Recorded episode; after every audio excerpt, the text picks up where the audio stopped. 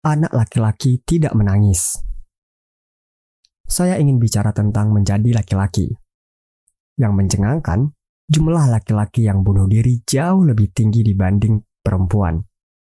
Di Inggris, rasionya 3 banding 1. Di Yunani 6 banding 1. Di Amerika Serikat 4 banding 1. Itu jumlah rata-rata. Menurut WHO, negara-negara di dunia dengan tingkat bunuh diri yang lebih tinggi pada perempuan hanya Cina dan Hong Kong. Di semua tempat lain, lebih banyak lelaki yang bunuh diri. Itu lumayan aneh mengingat studi kasus resmi lainnya menyebutkan bahwa jumlah perempuan yang depresi dua kali lebih banyak dibanding laki-laki. Jadi, tentu saja di kebanyakan tempat ada sifat lelaki yang membuat mereka lebih cenderung untuk bunuh diri. Di situ juga ada fakta yang bertentangan. Seandainya bunuh diri merupakan gejala depresi, dan memang demikian kenyataannya, lalu kenapa ada lebih banyak perempuan yang depresi dibanding laki-laki? Dengan kata lain, kenapa depresi lebih fatal bagi laki-laki ketimbang bagi perempuan? Fakta bahwa tingkat bunuh diri berbeda-beda di setiap era, negara, dan gender menunjukkan bahwa kasus bunuh diri tidak sama bagi setiap orang. Sebut saja di Inggris, pada 1981 ada 2.466 perempuan di Inggris yang bunuh diri. 30 tahun kemudian, jumlah itu berkurang lebih dari separuhnya, menjadi 1.391. Jumlah korban laki-laki meningkat dari 4.129 menjadi 4.590. Jadi, pada 1981, ketika data resmi Kantor Statistik Nasional dibuat, laki-laki tetap memiliki kecenderungan bunuh diri yang lebih tinggi dibanding perempuan. Tepatnya 1,9 kali lebih tinggi dan sekarang meningkat menjadi 3,5 kali. Mengapa ada begitu banyak laki-laki yang bunuh diri? Apa yang salah? Jawaban yang paling sering ditemukan adalah karena lelaki secara tradisional menganggap penyakit jiwa sebagai tanda kelemahan dan enggan mencari bantuan. Anak laki-laki tidak menangis, tapi sebenarnya mereka menangis.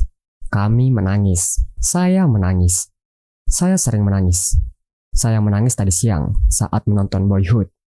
Dan laki-laki, baik yang remaja maupun dewasa, ada yang bunuh diri.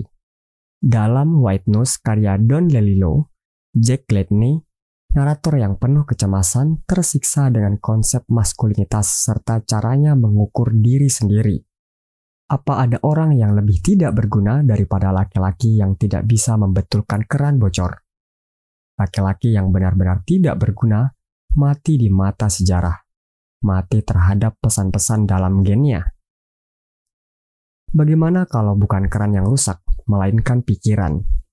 Mungkin lelaki yang mencemaskan maskulinitasnya akan merasa bahwa dia juga harus memperbaiki hal itu sendirian menanggungnya dalam diam di tengah hiruk-pikuk kehidupan modern. Mungkin dengan bantuan beberapa liter alkohol. Jika Anda lelaki atau perempuan yang memiliki masalah gangguan jiwa, Anda adalah bagian dari kelompok besar yang bertambah besar. Banyak orang yang terkuat dan terhebat di dunia ini yang menderita depresi. Politisi, astronot, penyair, pelukis, filsuf, ilmuwan, ahli matematika, banyak sekali ahli matematika, aktor, petinju, aktivis perdamaian, pemimpin-pemimpin perang, dan jutaan orang lain yang menghadapi pertempuran-pertempuran mereka sendiri. Anda bukanlah manusia yang menjadi lebih baik atau lebih buruk karena depresi.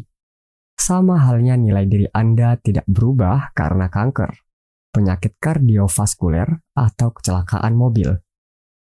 Jadi, apa yang perlu kita lakukan? Bicara, mendengarkan, mendorong orang untuk bicara, mendorong orang untuk mendengarkan, perluas percakapan itu. Amatilah orang-orang yang ingin bergabung dengan percakapan itu. Terus tekankan berulang-ulang bahwa depresi bukanlah sesuatu yang perlu diakui.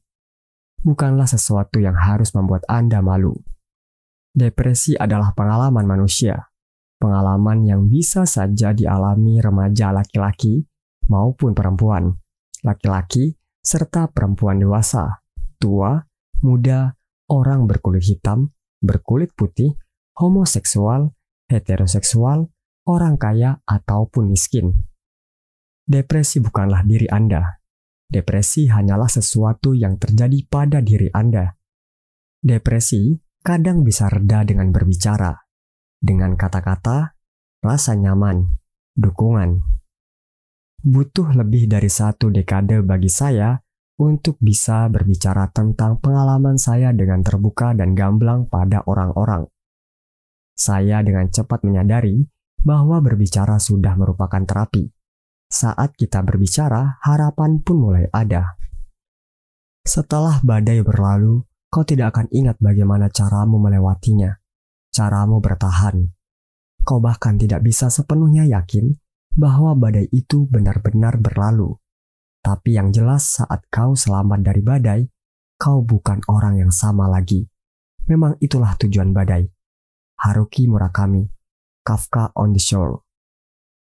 Bunga Sakura Efek samping depresi sering kali adalah menjadi terobsesi dengan pengaktifan otak Anda.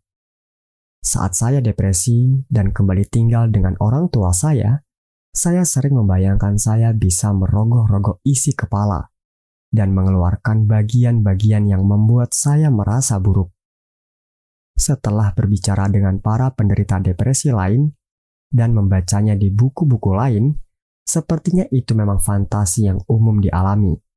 Tapi bagian-bagian mana yang ingin saya keluarkan? Apakah saya akan mengeluarkan potongan besar yang utuh atau bagian-bagian kecil yang cair? Pernah, saat depresi, saya duduk di sebuah bangku taman di alun-alun Leeds. Bagian kota yang itu cukup tenang. Rumah-rumah besar bergaya Victoria sudah diubah menjadi kantor-kantor pemerintahan. Saya menatap pohon sakura dan merasa datar depresi tanpa gangguan kecemasan. Saya merasa benar-benar datar. Saya nyaris tidak bisa bergerak. Tentu saja, ada Andrea bersama saya. Saya tidak memberitahunya seberapa parah perasaan saya. Saya hanya duduk di situ, menatap bunga-bunga merah muda dan dahan-dahan pohon itu. Saya berharap pikiran-pikiran saya bisa melayang pergi dari kepala saya semudah bunga-bunga itu berguguran dari pohon. Saya mulai menangis. Di tempat umum, saya berharap saya menjadi pohon sakura.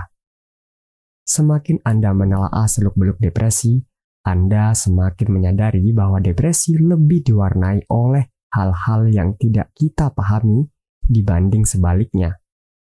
90%-nya masih misteri wilayah yang tak dikenal, yang tak dikenal. Seperti yang digambarkan Dr. David Adam dalam catatan briliannya tentang gangguan obsesif kompulsif. The Man Who Couldn't Stop. Hanya orang bodoh atau pembohong yang akan menjelaskan kepadamu cara kerja otak. Otak bukanlah alat pemanggang roti. Otak itu rumit.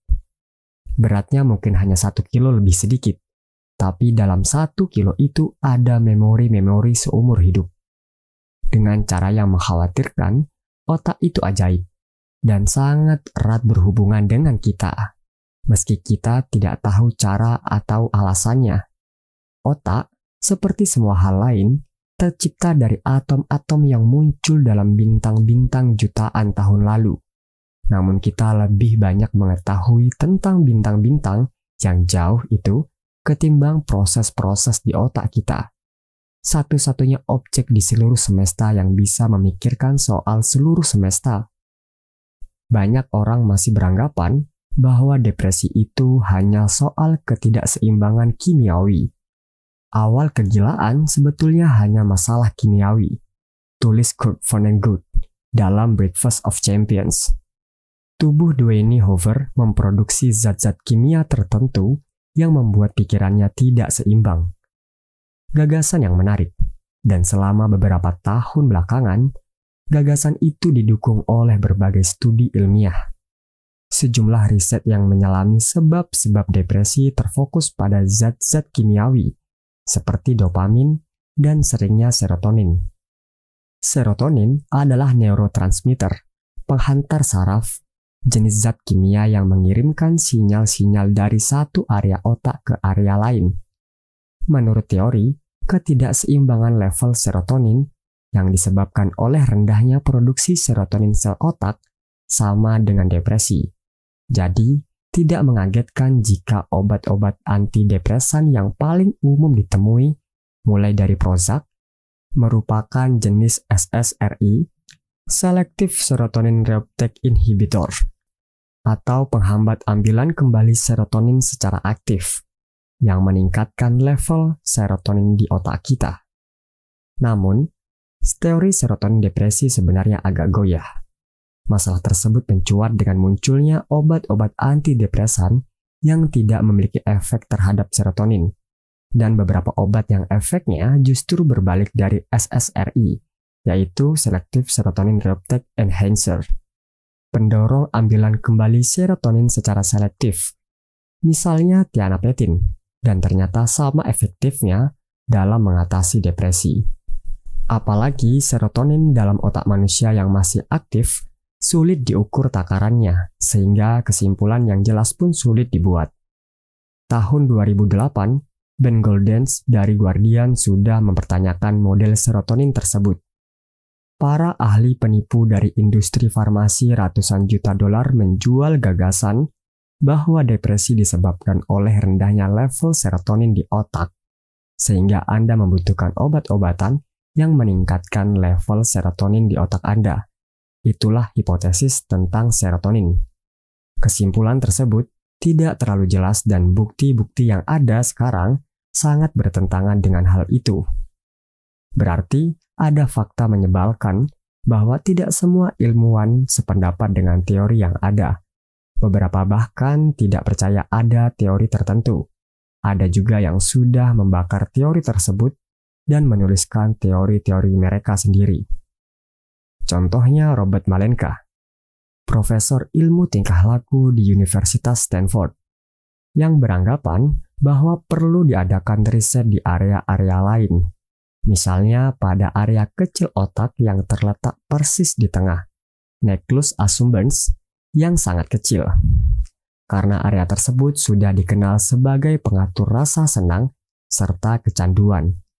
Cukup wajar rasanya kalau area tersebut tidak berfungsi dengan normal kita akan merasakan kembali dari rasa senang, yaitu anhedonia. Itu berarti fantasi tentang merogoh masuk ke kepala dan mengeluarkan potongan-potongan otak yang mengganggu benar-benar tidak mungkin terjadi karena kita harus melewati seluruh bagian depan korteks otak untuk bisa sampai ke area kecil mungil yang berada persis di tengah. Pengamatan terhadap bagian spesifik atau bagian kimiawi otak mungkin hanya akan memberikan jawaban yang tidak lengkap. Mungkin kita harus mengamati cara kita menjalani hidup dan menyadari bahwa pikiran kita tidak disiapkan untuk kehidupan yang kita jalani.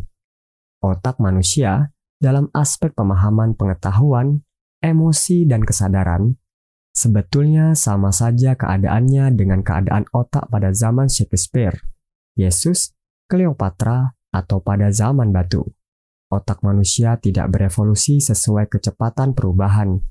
Manusia-manusia Neolitikum tidak pernah harus berhadapan dengan surel, berita terkini, iklan otomatis, video-video Iggy Azela, atau konten pembayaran mandiri di Tesco Metro yang terpencil pada malam minggu yang sibuk.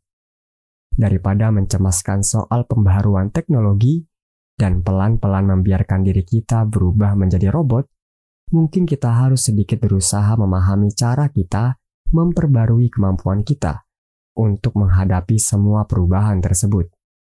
Satu hal yang pasti, perkembangan ilmu pengetahuan sama sekali belum berakhir, terutama ilmu yang masih baru seperti ilmu tentang jaringan saraf. Sebagian besar pengetahuan kita sekarang akan dibantah atau dikaji ulang pada masa depan. Seperti itulah cara kerja sains, bukan lewat keyakinan buta, melainkan lewat keraguan yang terus-menerus timbul.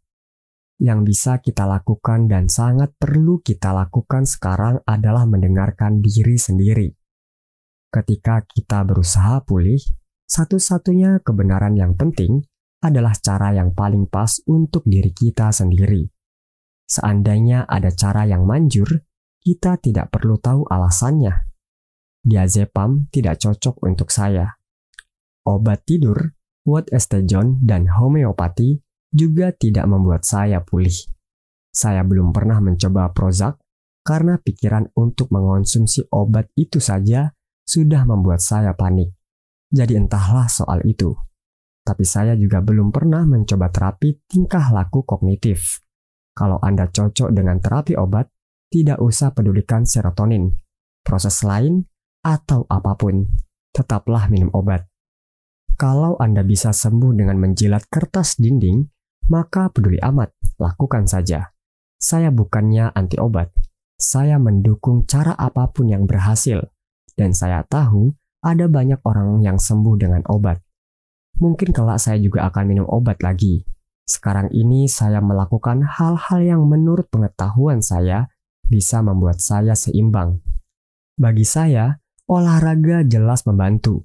Begitu juga yoga dan melibatkan diri dengan sesuatu atau seseorang yang saya cintai. Jadi saya tetap melakukan hal-hal itu. Menurut saya, karena tidak ada yang namanya kepastian universal, kita adalah laboratorium terbaik bagi diri kita sendiri.